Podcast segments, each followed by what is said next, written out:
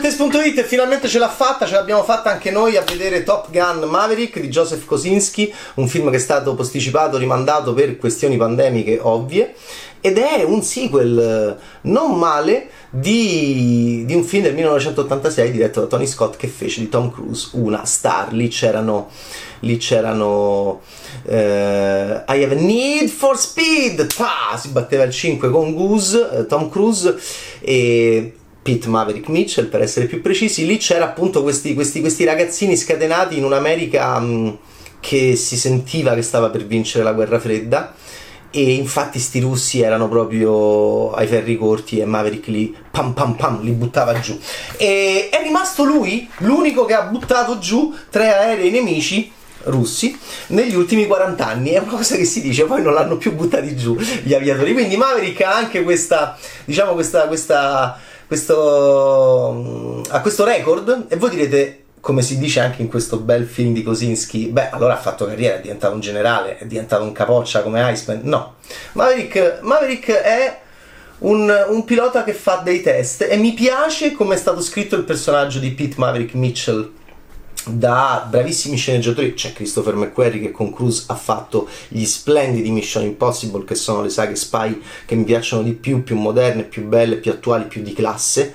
E quindi è bellissima questa partnership che era cominciata già ai tempi di Jack Reacher tra un grande sceneggiatore come Christopher McQuarrie, autore dello splendido copione indimenticato e indimenticabile da studiare ogni giorno dei soliti sospetti di Brian Singer con Tom Cruise. Ma ci sono anche Aaron Kruger, eh, Eric Warren Singer e Christopher McQuarrie. Allora c'è un bel copione perché Maverick è invecchiato bene, nel senso che eh, è rimasto un ribelle, si fa sfottere dai ragazzini, va in giro con la giacchetta, eh, guida la moto del contento, ha gli occhiali fighi, è rimasto figo però è vecchietto ed è un vecchietto mh, mm, dignitoso, senza strafare.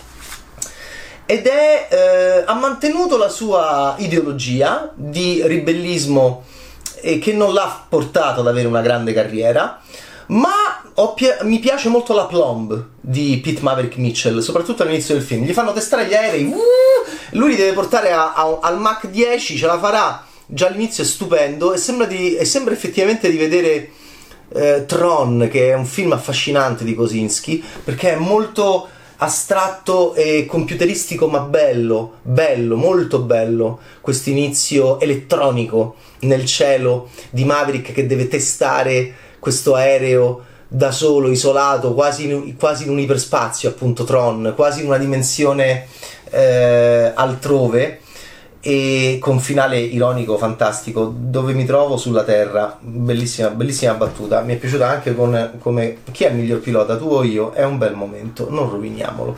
Insomma ci sono belle battute c'è una bella scrittura e c'è questo ometto che ehm, a un certo punto viene richiamato dall'esercito ma lui è un maverick lui non ce l'ha mai fatta a fare carriera ma non gli interessa lui è carino perché accarezza gli aerei, non c'ha un amico, non c'ha una donna, mm, ma gli è rimasta la giacca e, e gli è rimasta questa attitudine. Allora io all'inizio ho pensato, vedi, eh, questo è un buon modo di invecchiare. Pete Maverick Mitchell sicuramente è meno, eh, meno, meno gasato e meno, eh, e meno mm, eh, sovraeccitato e arrapato Mm, e Cruz era perfetto per rappresentare quello nel, nel 1986 e adesso appunto con sto nasone è un uomo, è un uomo posato ma sempre comunque con una idea di suo rapporto con la macchina, di suo rapporto con l'aereo, di suo rapporto con l'aldilà. A un certo punto è molto bello che, che chieda Gus dove sei, sta in cielo, bellissima questa battuta. Questa è la battuta di uno che ha capito che cos'è Top Gun. Ecco, sicuramente eh, a volte mi chiedo se i film sono troppo fanservice, sono troppo di nicchia oppure si aprono. Questo è un film molto aperto secondo me perché eh, già solo vedere Maverick che si chiede in cielo eh, dove possa essere un suo amico che non c'è più e lo chiede al cielo, lo chiede anche a qualcosa che è oltre Beh, insomma, è affascinante e, lo, e sempre con una grande compostezza. E qua si sente sempre, scusate se lo ripeto, il lavoro sopraffino di rapporto tra sceneggiatura e attore tra star e screenplayer. Ci sono anche altri, ma io sento, perché lo vedo nei Mission Impossible, c'è la stessa classe di rapporto McQuarrie-Cruz che io percepisco e che è veramente una grande eleganza di rapporto star-scrittore, dove entrambi sono star ed entrambi sono eccellenti ed arrivano a un risultato eccellente, che sono i Mission Impossible di Ethan Hunt, che è Tom Cruise. Qua Tom Cruise è Pete Maverick Mitchell, lo richiamano, dicono guarda devi andare a fare l'istruttore a dei pischelli. I pischelli nuovi ci sono pure le donne. Eh, sono, e che donne, c'è Phoenix che è interpretata da una di noi, Monica Barbaro, o Barbaro, come direbbero da quelle parti, di origini italiane, molto carina. E Phoenix è una signora che, che vuole andare pure lei a, a guidare gli aerei a sparare. Eh, negli ultimi anni è stato solo Maverick, mai dimenticare queste battute interessanti. Poi arriviamo anche al ruolo geopolitico degli Stati Uniti che è molto interessante in questo film. Loro non sapevano dell'Ucraina, non sapevano della nuova Russia di questo febbraio del 2022. Quindi è, è molto interessante però vedere che posizione prende Top Gun. Il Top Gun dell'86 eh, era perfetta quella posizione lì, era, stavano dando la spallata finale. E, e infatti dopo pochissimi anni sarebbero crollati i loro nemici della guerra fredda e, e voilà. E Top Gun è un film molto importante per ricordare il clima politico che c'era. Questa America muscolosa che giocava a pallavolo, questi, questi fisici scolpiti, questa um, grandeur, questa ricchezza. Eh, militare che era anche però di gioia di corpi, di, di maschi che ridevano, di testosterone, quasi completamente irresistibile perché? perché c'erano pure quelli simpatici come Goose. E allora eh, e, e, c'era Kelly McGillis e c'era Tom Cruise e c'era Tom Skerritt e c'era Michael Ironside e c'era Val Kilmer. Allora c'era tutta questa propaganda eh, molto interessante e affascinante filmata dal fratello che ci manca tanto di Ridley Scott Tony che è mancato qualche, qualche anno fa e adesso è tutto diventato più malinconico, ovviamente, ma non troppo. Questo in chiave di politica è molto interessante perché si deve ovviamente eh, fare un passaggio generazionale, si deve passare il testimone. Il testimone, sai chi lo passa? Maverick, ma chi l'avrebbe mai immaginato? Dice uno che ha fatto l'istruttore per due mesi, poi l'hanno cacciato. No, allora lo rimandano. Maverick è tutto contento, mi piace quando gli dicono guarda devi tornare in azione. Ah, che missione c'è per me, signore? No, nessuna missione, devi andare a fare il, l'insegnante. E là è molto bello come Maverick va a fare l'insegnante. Perché di nuovo c'è questa sua compostezza nell'accettare un certo tipo di irriverenza da parte di questi giovani che sono lui di 36 anni prima. E quindi è molto intelligente di nuovo la scrittura. Funziona questo film perché è scritto bene questo film ci ricorda al di là delle belle sequenze aeree al di là della stardom, al di là dei vestiti, al di là dei prop che sono importanti in Top Gun, la giacca, le moto, l'occhiale da sole, però ehm, la divisa, far vedere lui che a un certo punto c'è la divisa e la sequenza sportiva, la sequenza di ballo nel, nel, nel, locale un po' country in cui siamo tutti appunto simpatici, uh, Great Balls of Fire al pianoforte, ma è molto importante la scrittura perché Maverick è in grado di accettare l'irriverenza perché lui era irriverente e, e, perché lui era un maverick, lui era un bastardo, lui era un rogue, lui era un, una canaglia e, e, qui avrà a che fare con uno stato canaglia, ma adesso ci arriviamo. E, e, quindi lui capisce, assorbe l'irriverenza di questi ragazzini nuovi, ci sono i nuovi ragazzini che sono tutti, sono tutti abbastanza simpatici, tra cui la signora appunto Phoenix e, e il figlio di Goose c'è anche una Meg Ryan struggente, va bene, in, in flashback. Eh, sì, ci sono personaggi, ci sono momenti anche di flashback, ma ci sono anche mh, queste foto che noi vediamo dove lui e Iceman stanno insieme. Quindi è interessante, prima non accadeva nella storia del cinema, che eh, in questa epoca di universi è interessante come è interessantissimo vedere nei nuovi Rocky su YouTube gli incontri di Rocky come se, come se, noi vedessimo le partite di gli incontri di box, le partite di basket su YouTube, quindi rendi quegli incontri di Rocky storia dello sport, molto interessante, molto acuto, molto, infatti è um, acutissima come intuizione. Qui non vediamo su YouTube eh, la, non possiamo vedere su, non ha senso semiotico vedere su YouTube il finale di Iceman e Maverick che si abbracciano, ma ha senso semiotico vedere la foto di loro che stanno lì perché qualcuno l'ha fotografati perché? perché fu epocale quello che accade nell'86 cioè appunto in un momento di guerra fredda pericolosissimo lo stiamo rivivendo adesso eh, ci furono abbattuti dei MiG che potevano scatenare chissà che cosa ma no perché? perché il nemico della guerra fredda l'Unione Sovietica stava finendo e, e Top Gun è un documento storico eh, oggi vedendo poi quello che è successo all'epoca noi non lo sapevamo ma pochi anni dopo eh, si sarebbero sgretolati e Top Gun già, già lo raccontava. E, e quindi uh, Maverick uh, sa, Maverick conosce la storia, è fatto di storia, è storia egli stesso e quindi è in grado eh, ed è un uomo dignitoso e per niente stupido, invecchiato molto bene. Sia fisicamente perché Cruz è bello, è, è plausibile sessualmente, ha tante, e questo lo sappiamo perché cioè, porca vacca, dopo anche Mission Impossible dove ogni volta poi si fa marketing sui suoi stunt, insomma è una star che come, sapie, come, sappiamo benissimo, ha lottato e lotta ed è molto concentrato su, un, su, una resistenza che per questi poveri cristi è una resistenza fisica ovviamente e, ed estetica, eh, senza esagerare, senza ridicolizzarsi, eh, insomma è uno di quelli che ha lavorato meglio, lo sappiamo benissimo. E qua, ma è più, eh, non è Ethan Hunt, è più rilassato, è più contento ed è più fragile anche eh, tanto che quando a un certo punto racconterà delle acrobazie questo è un Top Gun dove ho visto molta fatica nel guidare l'aereo. Mi è piaciuta questa cosa l'ho trovata molto elegante anche questa è molto eh, astuta.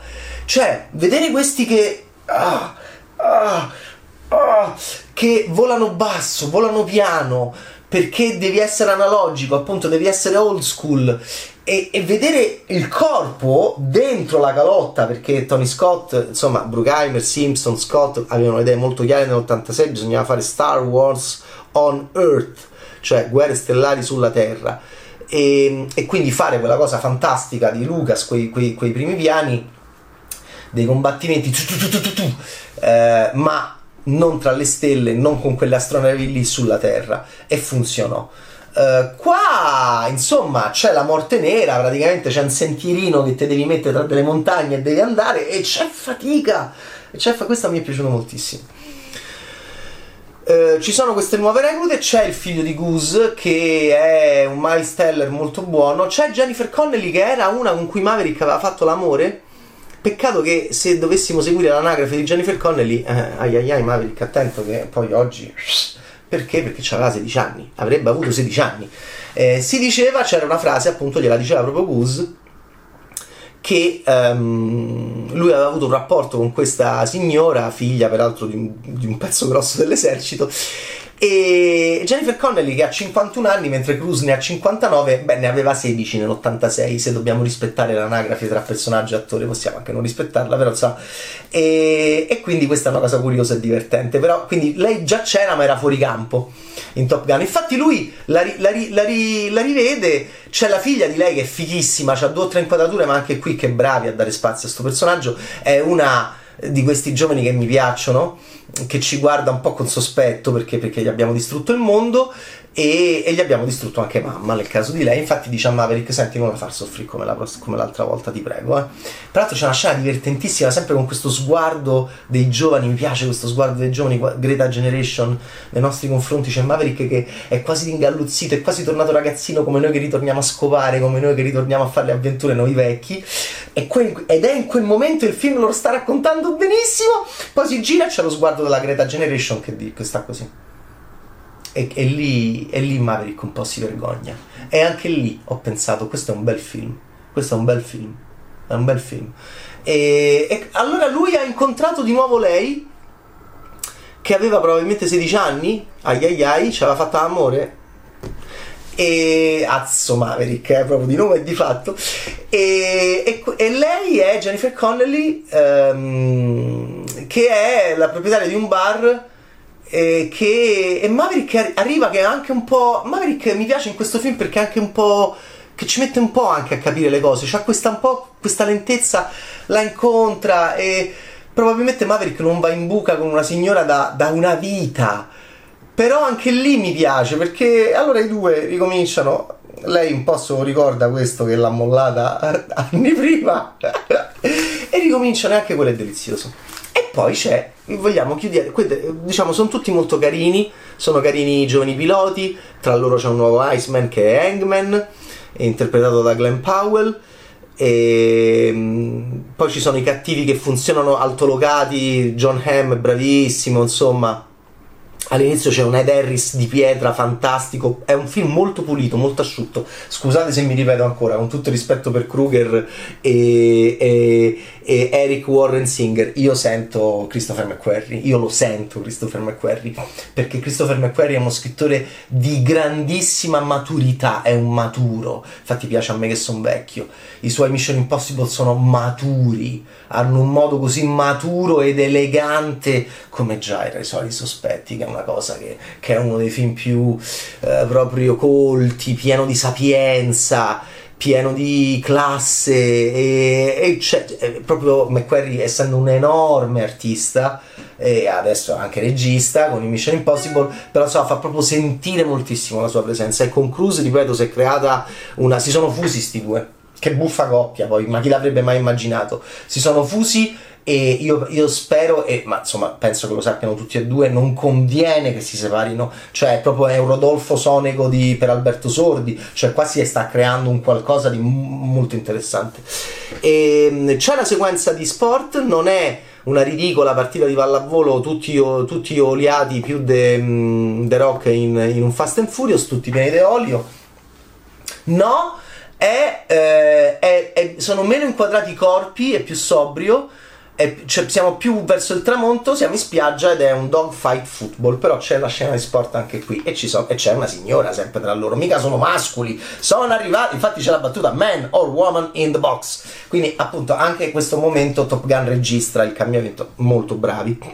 Eh, Goose, eh, il figlio di Goose, che si chiama Rooster, Ergallo, ce l'ha un po' con Maverick scoprirete perché. Arriviamo alla, alla, chiusa che mi interessa moltissimo in relazione a Ucraina, Russia, a quello che succede, sta succedendo ora.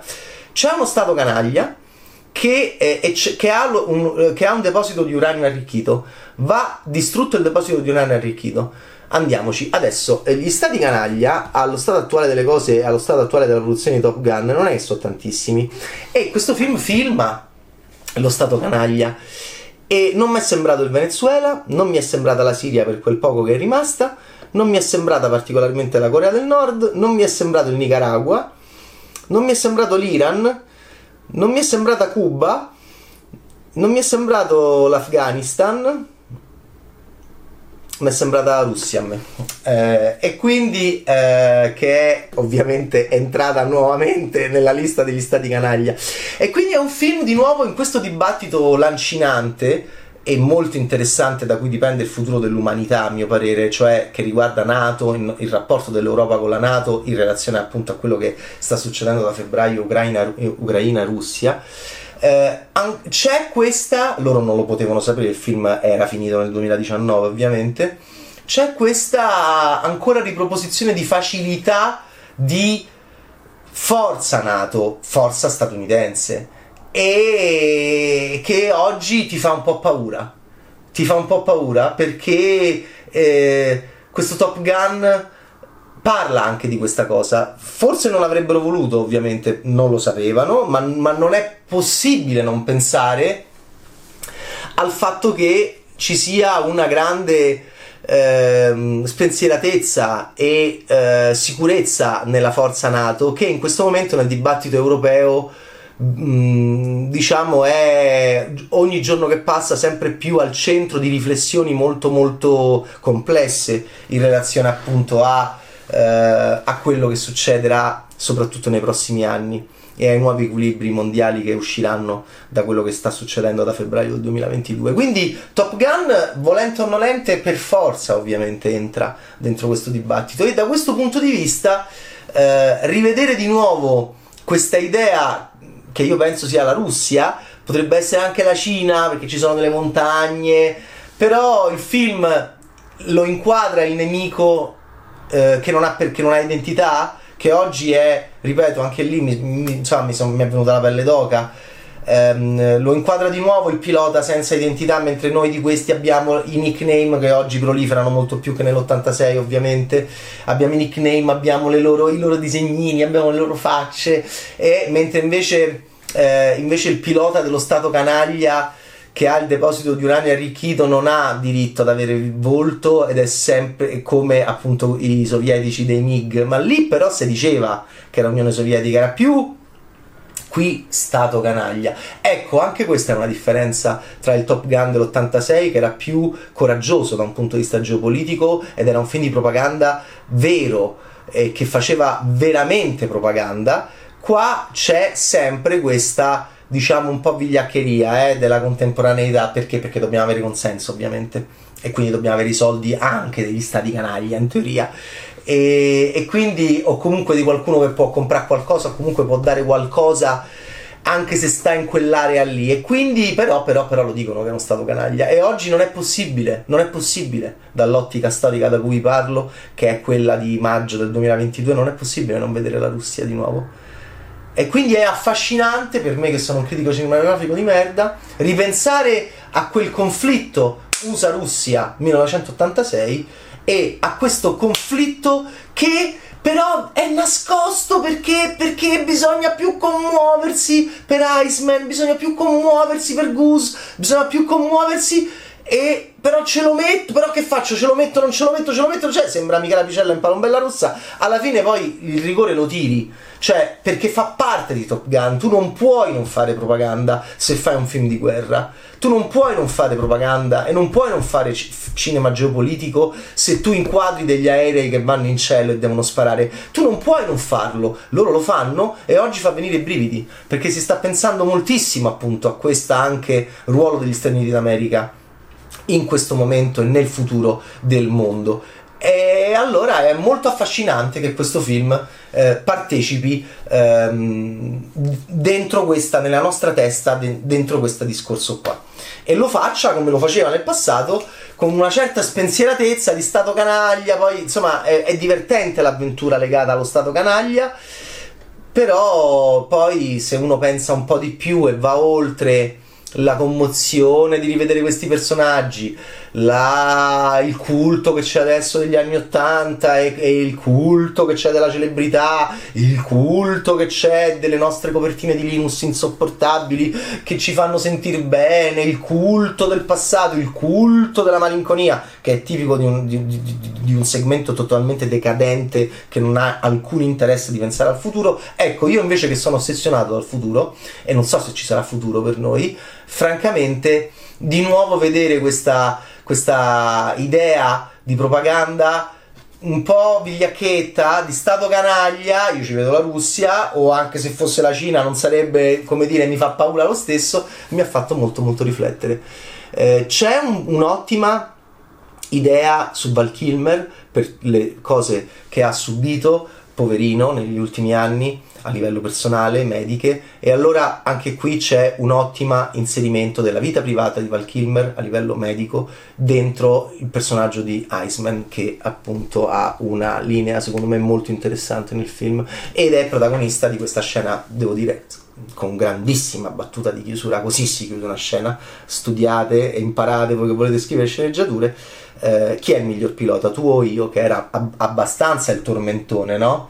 del primo film è un bel momento, non roviniamolo. E guardate Cruz come porge questa battuta quanto è bravo, quindi insomma molto interessante questo sequel. E bravo Joseph Kosinski. E, e devo dire bravi tutti perché è un bel film. E con questo agghiacciante eh, pensiero in relazione alla geopolitica di domani ripensando a quella che ci sembra sempre più facile risolta ovviamente perché è storia di ieri. Ciao Bad